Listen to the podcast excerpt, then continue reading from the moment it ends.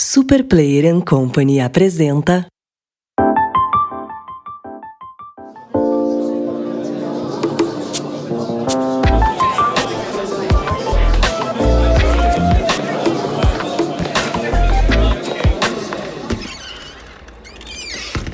Introvertendo, um podcast onde autistas conversam.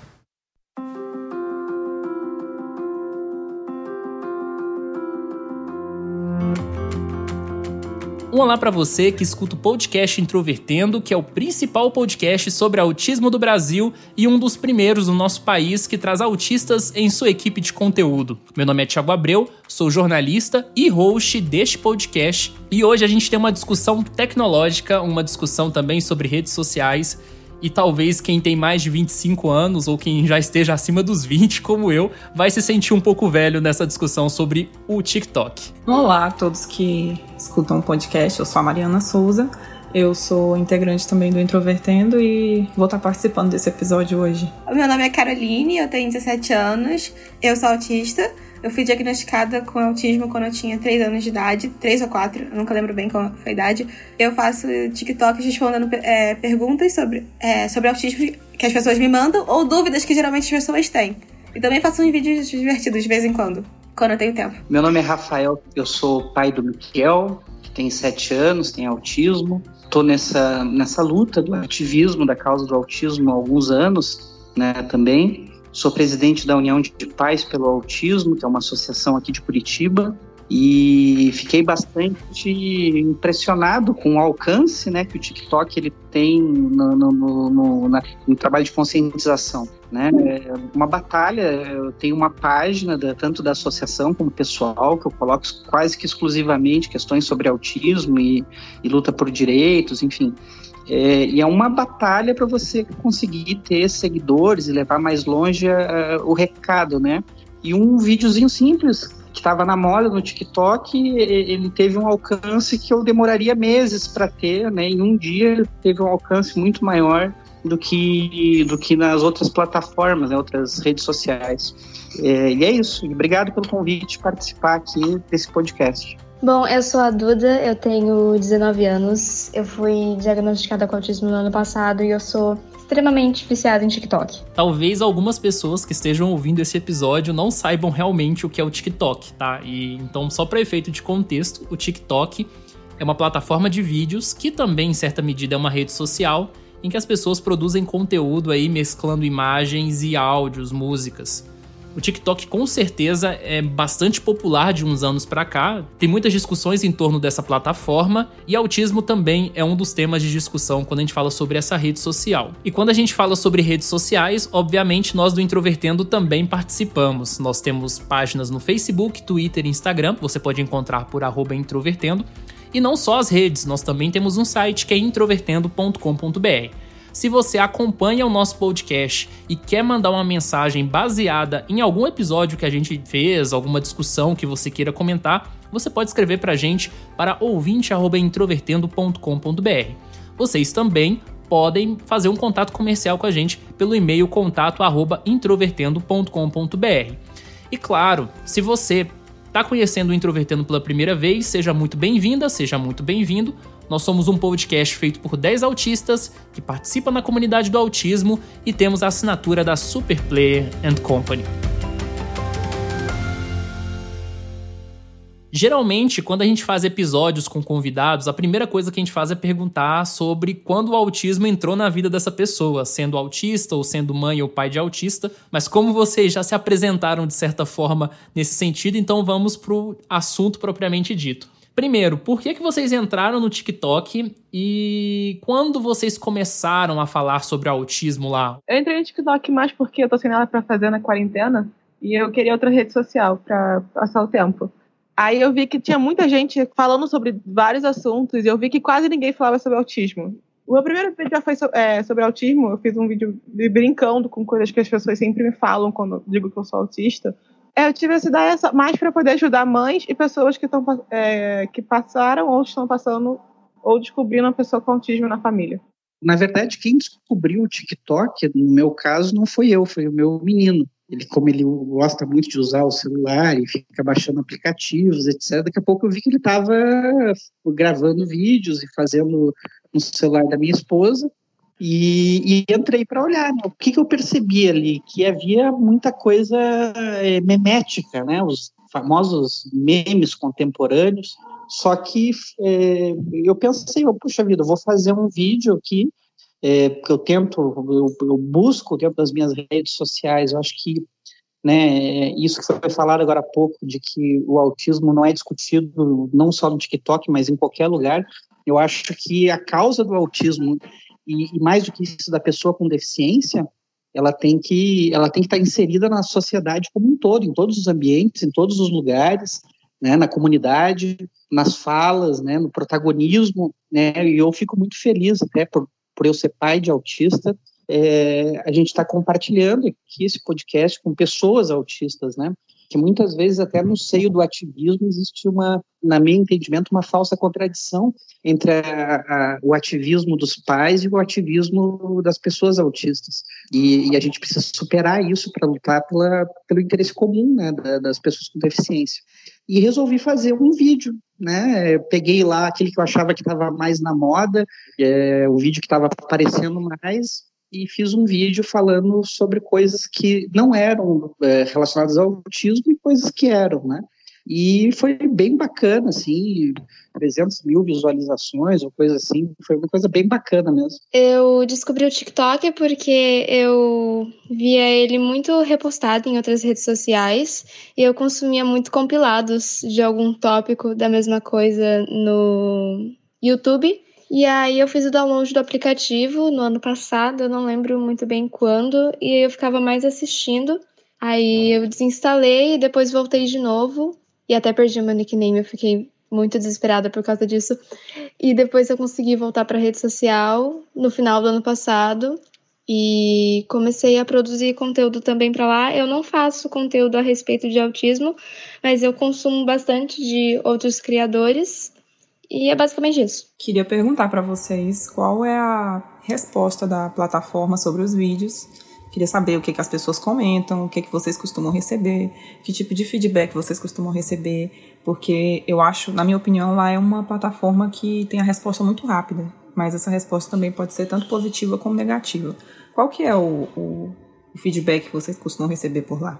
Eu recebi um feedback dizendo assim, uma boa parte, nossa, que, eh, que bacana que alguém está falando de algo, algo diferente aqui no TikTok. Geralmente são coisas engraçadas, enfim, muita gente falando que, relatando, né, suas, suas experiências, ah, eu tenho um irmão, ou eu mesmo sou uma pessoa autista, ou tenho um filho com autismo, que legal, que, que, que tenha muitos TikToks assim, eu acho que ele dá uma, dá uma contrastada, pelo menos no meu caso, deu uma contrastada no, no, no perfil geral de, de, de publicações que tem lá. O meu feedback é bem parecido com o dele, mas geralmente quem manda mais perguntas e comentários positivos são principalmente mães. E eu fico muito feliz com isso, porque geral, ela geralmente fala: Ah, meu filho acabou de ser diagnosticado, e eu fiquei muito nervosa, porque as pessoas geralmente têm uma visão meio diferente sobre autismo e acabam reagindo de uma maneira bem é, equivocada quando o filho ou alguém recebe o diagnóstico. Aí elas acabam me fazendo muitas perguntas, elas ficam muito felizes porque elas falam assim, ai, ah, quando meu filho foi diagnosticado, eu pensei que ele nunca ia ser normal, entre aspas. Aí eu vejo seus vídeos e eu fico feliz porque uma pessoa autista pode ser normal. E eu gosto de estar ajudando essas mães e as pessoas mesmo, porque eu fui diagnosticada com 3 anos, mas eu fiquei sabendo mesmo que era autista com 11. Minha mãe escondeu de mim isso por um tempo. É, quando eu descobri que eu era autista, eu não tinha ninguém falando sobre isso. Então eu acho importante a gente estar tá mostrando representatividade e falando sobre autismo para as pessoas que são ou têm alguém na família com autismo. Em relação ao, as, a vídeos, em relação a vídeos tematizados autismo ou outras deficiências, eu vejo a galera até que demonstrando bastante apoio e tudo mais, porque no TikTok as pessoas agem um pouco diferente e as diretrizes lá são bem pesadas, então quando alguém faz algum vídeo gozando com outra pessoa, etc. Essas coisas o aplicativo tira do ar. Então, geralmente tem muito apoio relacionado. a isso. Eu achei muito interessante uma coisa que a Caroline falou, que foi sobre o fato dela não saber sobre o próprio diagnóstico durante muitos anos, né? Porque teve é, essa questão da família esconder. E a Duda estava conversando comigo ontem e ela trouxe uma, uma questão muito importante aqui que eu queria falar no episódio, que é relacionada a uma política do TikTok, né? Ano passado, em dezembro, saiu uma notícia falando que o TikTok estaria censurando conteúdos de pessoas com deficiência, também gordas ou queer, na plataforma com a justificativa de que era para evitar que as pessoas sofressem discriminação. Quando a Caroline falou, né, que ela teve o, o, próprio diagnóstico escondido pela família durante um tempo, isso me fez pensar muito naquela discussão que a gente tem dentro da comunidade do autismo, de que, ah, vai falar sobre o diagnóstico sim ou não publicamente, ah, porque tal pessoa vai ser rotulada, né? A gente tem essa discussão eu, eu particularmente vejo uma correlação entre, essa, essas, entre essas duas linhas de raciocínio, tanto a do TikTok quanto também isso que ocorre na comunidade do autismo. Vocês acham que esse argumento né, da, da empresa, da política da empresa, faz sentido? Ou foi uma justificativa preguiçosa que eles deram com relação a essa, entre aspas, censura? Também não sabia desse relato que você está fazendo aí de que havia um cerceamento de publicações, né, de pessoas com deficiência, é, que não estão dentro de um padrão físico desejado, etc., e sob a justificativa de, de, é, de proteção a essas pessoas. Eu acho que a rede social, ela não é um mundo à parte. Eu acho que a gente fala muitas vezes que é, a tecnologia afasta as pessoas, que a é, muita gente saudosista, inclusive, né, pensando, puxa vida, mas a internet. Antes da internet era outra coisa, era a, a, televisão, enfim. Eu acho que são novos meios de comunicação, novos meios de se relacionar, né?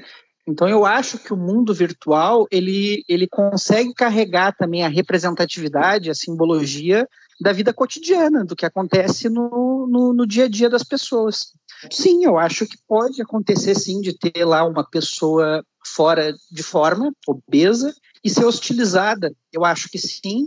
Teve um comentário entre os vários que teve na, na, no, no, meu, na, minha, na publicação que eu fiz, o TikTok, que a pessoa chamava de retardado. Mas é assim, é uma representação social, mas eu acredito que a maioria das pessoas são solidárias. Eu nunca precisei responder alguém no TikTok pessoalmente, os próprios usuários iam lá e faziam a defesa. Eu acho que sim, tem uma correlação, é, mas uma correlação não com, assim, eu, eu, da, da, porque essa questão de esconder o diagnóstico, ele é uma questão até de um processamento de uma pessoa. É, grande parte das famílias ou das pessoas que têm um diagnóstico de autismo, elas são é, é, algo novo, é uma novidade, é algo que não estava no dia a dia, não era algo esperado, era alguma pessoa que tem que se processar uma nova forma né, de, de ver o seu filho ou ver a sua própria vida. É, e isso é um, é um processo que tem que ser respeitado e apoiado. O, o, essa, essa forma de retirar publicações, eu já acho que é uma coisa muito mais correlacionada com uma perversidade, com o sentido da pessoa é, querer manter um padrão que é um padrão falso de sociedade, né? A gente tem 45 milhões de pessoas com deficiência no Brasil, entre né, é, deficiências temporárias e permanentes, e isso é uma realidade do cotidiano, isso é a sociedade brasileira. E, mas algumas empresas podem tentar fazer um padrão que não representa isso. Quando eu era pequena, eu sofria muito bullying, e minha mãe tinha medo que se eu soubesse que eu era autista, fosse piorar a minha situação, porque eu não gostava, eu, quando eu era pequena eu tive depressão, porque por causa do bullying, minha mãe achou que se ela fosse contar para mim ia piorar. Ela só foi realmente contar para mim quando eu mudei de colégio pela terceira vez, eu consegui fazer amigos e ela se sentiu confortável em falar para mim, porque ela falou assim: "Ah, agora as pessoas gostam gostam da Carol e a Carol tá se odiando menos, então acho que ela vai associar isso bem". E sobre o TikTok excluir vídeo de pessoas com deficiência, com a desculpa tipo, ah, a gente está aqui para poder defender vocês, para vocês não serem utilizados. Só que por que, que o TikTok ou até mesmo a sociedade não ensina para todo mundo a respeitar as pessoas que são diferentes? Porque é muito comum é, algumas pessoas falarem assim, nossa, você age que nem autista, ou para de autistar, tipo, como se fosse um xingamento. E até hoje eu não entendi por que, que ser autista é um xingamento. E eu acho que quando alguém ou uma rede, social fala assim, ah, a gente está fazendo isso para proteger, eu não me sinto nem um pouco protegida, eu só me sinto com menos liberdade de expressão para falar sobre o que eu sinto, sobre o que eu sou. E eu acho que a gente tem que dar punição para quem é, me ofende ou quem ofende as pessoas com alguma limitação, do que é, preservar ou censurar essas pessoas. Eu só vim ter o meu diagnóstico porque o meu irmão do meio, que hoje tem oito anos, também é autista. Então eu acho que se ele não tivesse nascido, eu ia estar até hoje sem esse meu diagnóstico, só com a impressão de que tem alguma coisa diferente e eu não sei o que é. Quanto ao TikTok, ele, ele tem um padrão que ele quer mostrar quando você entra no aplicativo e fica um tempo lá passando os vídeos, você percebe, tipo, um padrão de pessoas, um padrão de casa, um padrão de quarto muito comum. E quanto a restringir o alcance de vídeos de gordos, LGBTQ+, e deficientes, eu acho ruim porque muita gente tem uma visão preconceituosa e outros têm apenas uma visão estereotipada por falta de conhecimento mesmo. Então, quando você restringe, é, evita das pessoas conhecerem, como a Carol falou, é, outros níveis de autismo e etc. Vocês acham que o contato com outros autistas é mais fácil por essa plataforma? Assim, vocês acham que é, a mensagem que vocês estão tentando passar por lá tá chegando onde tem que chegar, tá chegando em quem tem que chegar, em quem tem que, que, que se conscientizar quanto a isso? No meu caso, tá chegando em até mais gente do que eu esperava que ia chegar. Meu primeiro vídeo teve uma repercussão que eu não entendi porque eu dormi, eu acordei, tinha muita gente me curtindo e comentando. Eu falei, o que está acontecendo? Aí, além de ter autistas e mães de autistas lá, tem pessoas que ficam falando, nossa, eu não sabia que existiam tantos graus. Não sabia que. Eu achava que só tinha um tipo de autismo. Não sei, é algo muito na sorte tudo que você produz no TikTok. Vai depender de quem vão ser as primeiras pessoas a receber o seu conteúdo, como elas vão responder a isso, quanto que elas vão se elas vão assistir o vídeo inteiro, se elas vão reassistir, curtir, comentar, compartilhar. E, porém, eu acredito que pelo autismo ser um tema que todo mundo tem uma visão estereotipada, acha que só tem um tipo de autismo, é, ao ver um autista falando a respeito, ver que não é isso que eles estão pensando, as pessoas engajam um pouco nesse conteúdo e por isso ele começa a viralizar. Então, ele vai tomando vários rumos. É, eu acho que a resposta mais objetiva para a pergunta é sim. Né? É, ele está alcançando quem deveria alcançar, porque, no meu entendimento, eu acho que o autismo ele tem que alcançar absolutamente todo mundo. A pessoa com autismo vivia trancada, né? Mais ou menos o que o que o TikTok estava justificando, né? Não, não não vamos mostrar para não sofrer bullying. Então, vamos deixar o autista preso em casa para não para não sofrer preconceito, para ou para não se enver... a família que pouco conhecia sobre o assunto antigamente não se envergonhar.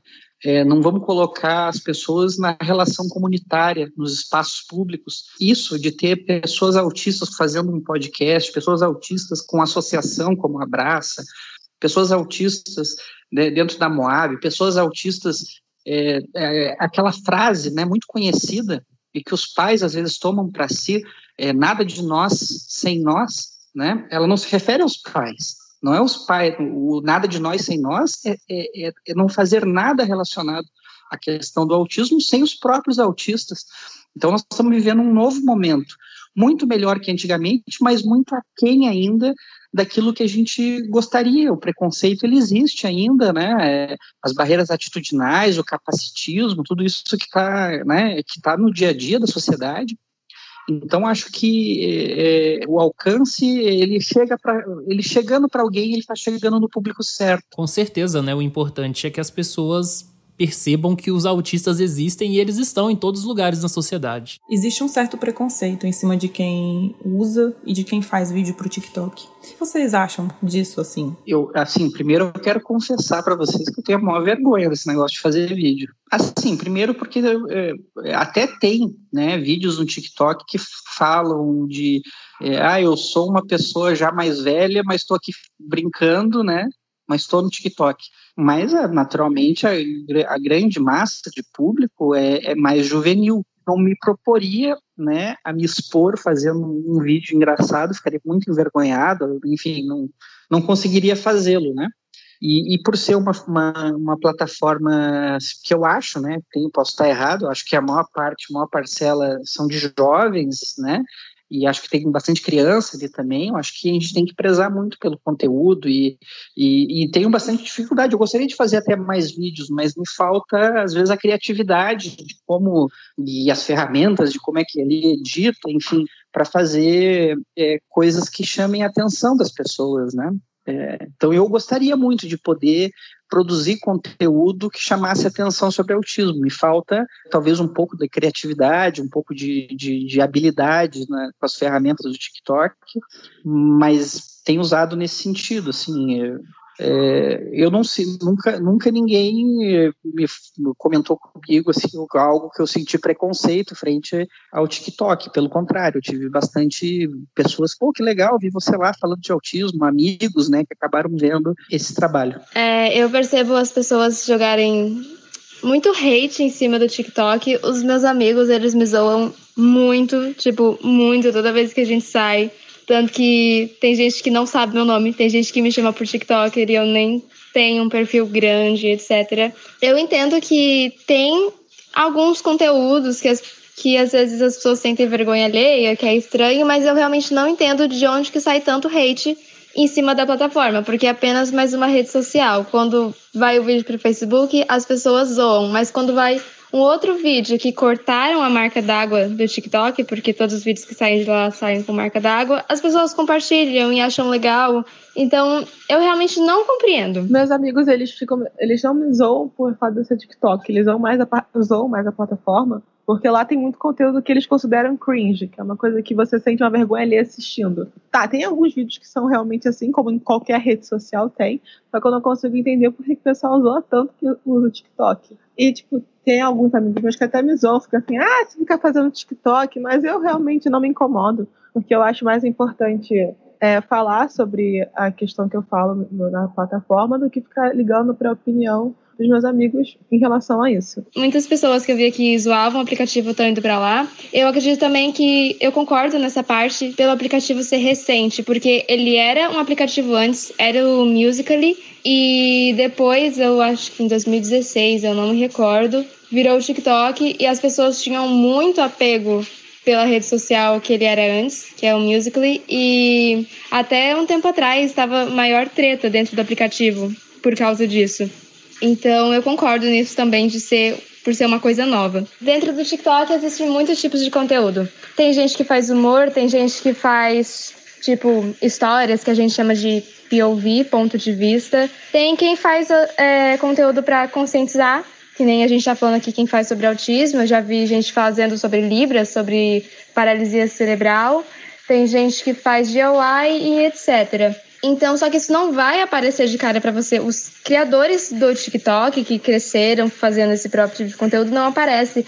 Assim que você entra na plataforma, é, porque você, assim que você entra, você não precisa ter uma conta.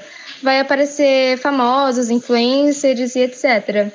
E depois que você começa a usar, que isso vai sumindo e vai aparecendo o conteúdo que é gerado lá dentro mesmo. E nisso eu acho que muita gente vê, entra, dá de cara com esse conteúdo, acha vergonha alheia, não gosta e sai. E para fechar, eu queria o conselho de vocês que têm experiência com o TikTok.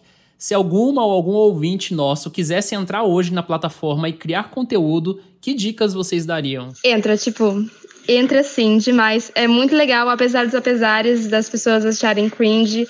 É muito divertido quando as pessoas recebem o seu vídeo, você vê apoio de gente que você não conhece, às vezes cai para várias pontas do Brasil, às vezes cai para outros lugares do mundo, porque você não tem como mandar em para quem o seu vídeo vai. Só não deixa nada te abalar de algum comentário negativo, porque só uma pessoa em meio de milhões de usuários, milhões. Eu acho que a pessoa tem que ser ela mesma fazer o que ela gosta, porque às vezes eu vejo o pessoal se perdendo no TikTok que fazia um conteúdo que gostava, mas não dava engajamento, aí começa a fazer um conteúdo que não gosta, mas te dá engajamento.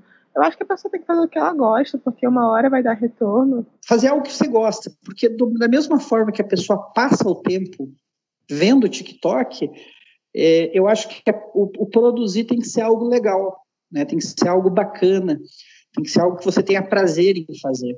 né, que eu tenho certeza que as pessoas vão sentir isso e sem apelo, sem, sem ficar apelando para ter seguidor, para ter curtida, que o mais importante é, é, é fazer com, com gosto, né? E, e, eu, no meu caso, eu faço, defendo a causa do autismo com é, é, é a minha missão assim de vida, né? Então, muito legal e puxa vida, que bacana aí estar conversando com vocês sobre isso. Pessoal, muito obrigado. Primeiro, por vocês terem topado participar aqui no Introvertendo. Segundo, por essa discussão super legal que a gente teve aqui.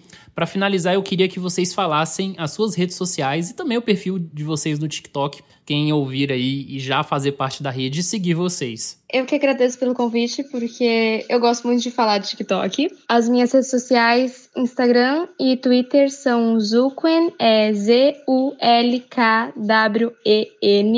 meio complicado. E a do TikTok é a mesma coisa, só que a diferença é que é Z-A-U-L-K-W-E-N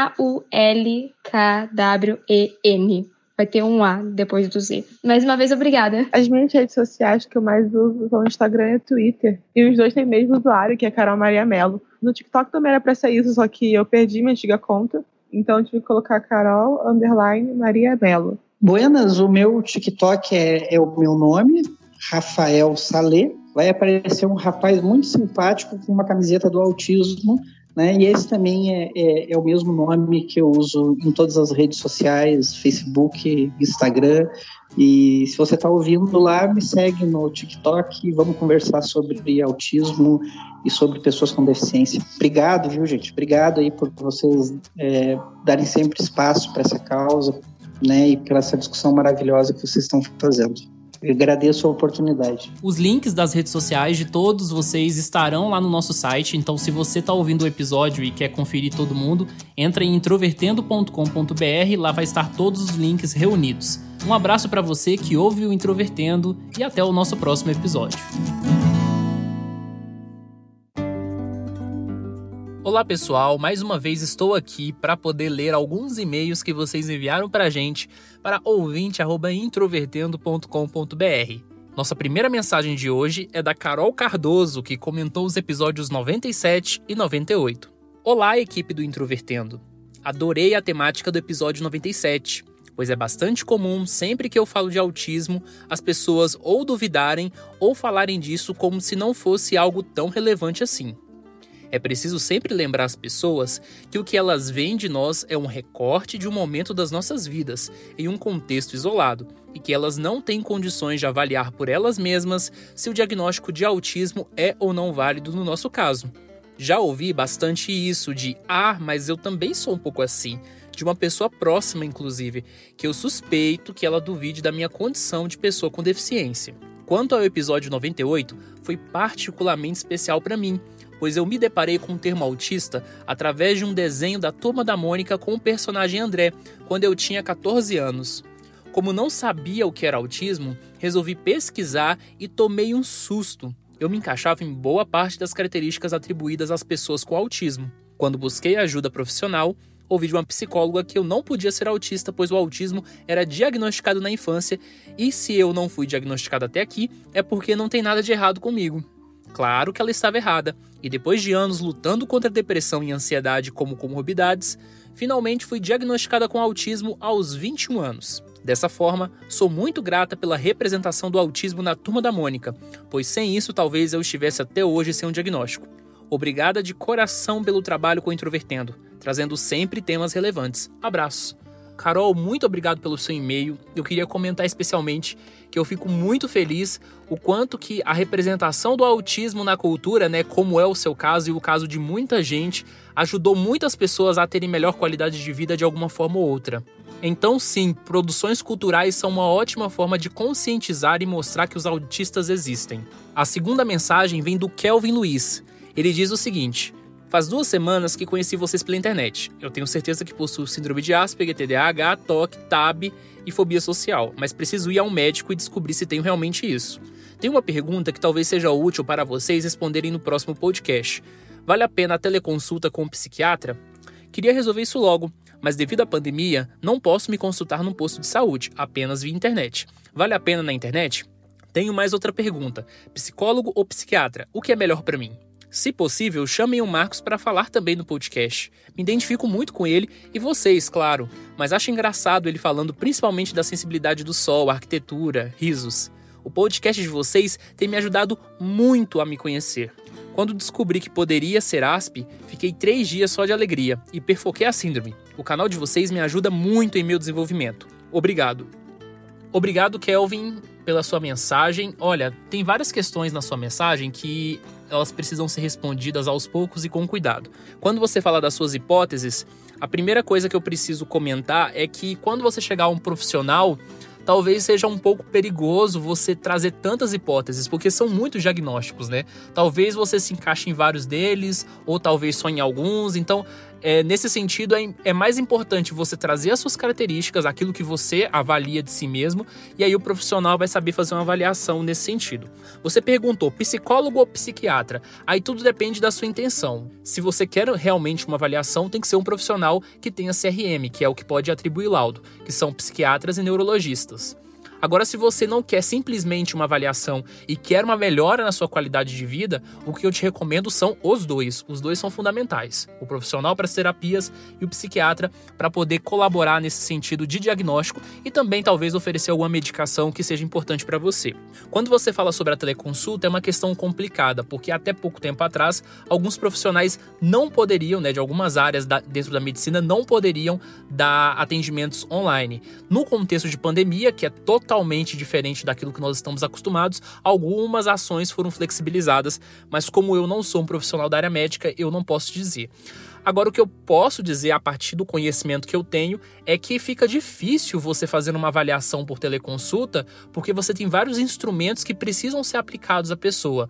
Um exame de eletroencefalograma para descartar alguma hipótese de lesão cerebral, testes de habilidades que tem que muitas vezes ser, serem feitos pessoalmente. Então é muito difícil fazer uma avaliação, entendo eu, somente de forma online. Então eu te sugiro que você guarde um pouco essa hipótese para você. Talvez seja interessante você procurar uma terapia nesse meio sentido com um psicólogo, né, que pode até é, identificar essa hipótese. E aí, quando a pandemia acabar, você procura um psiquiatra. Essa é a minha sugestão.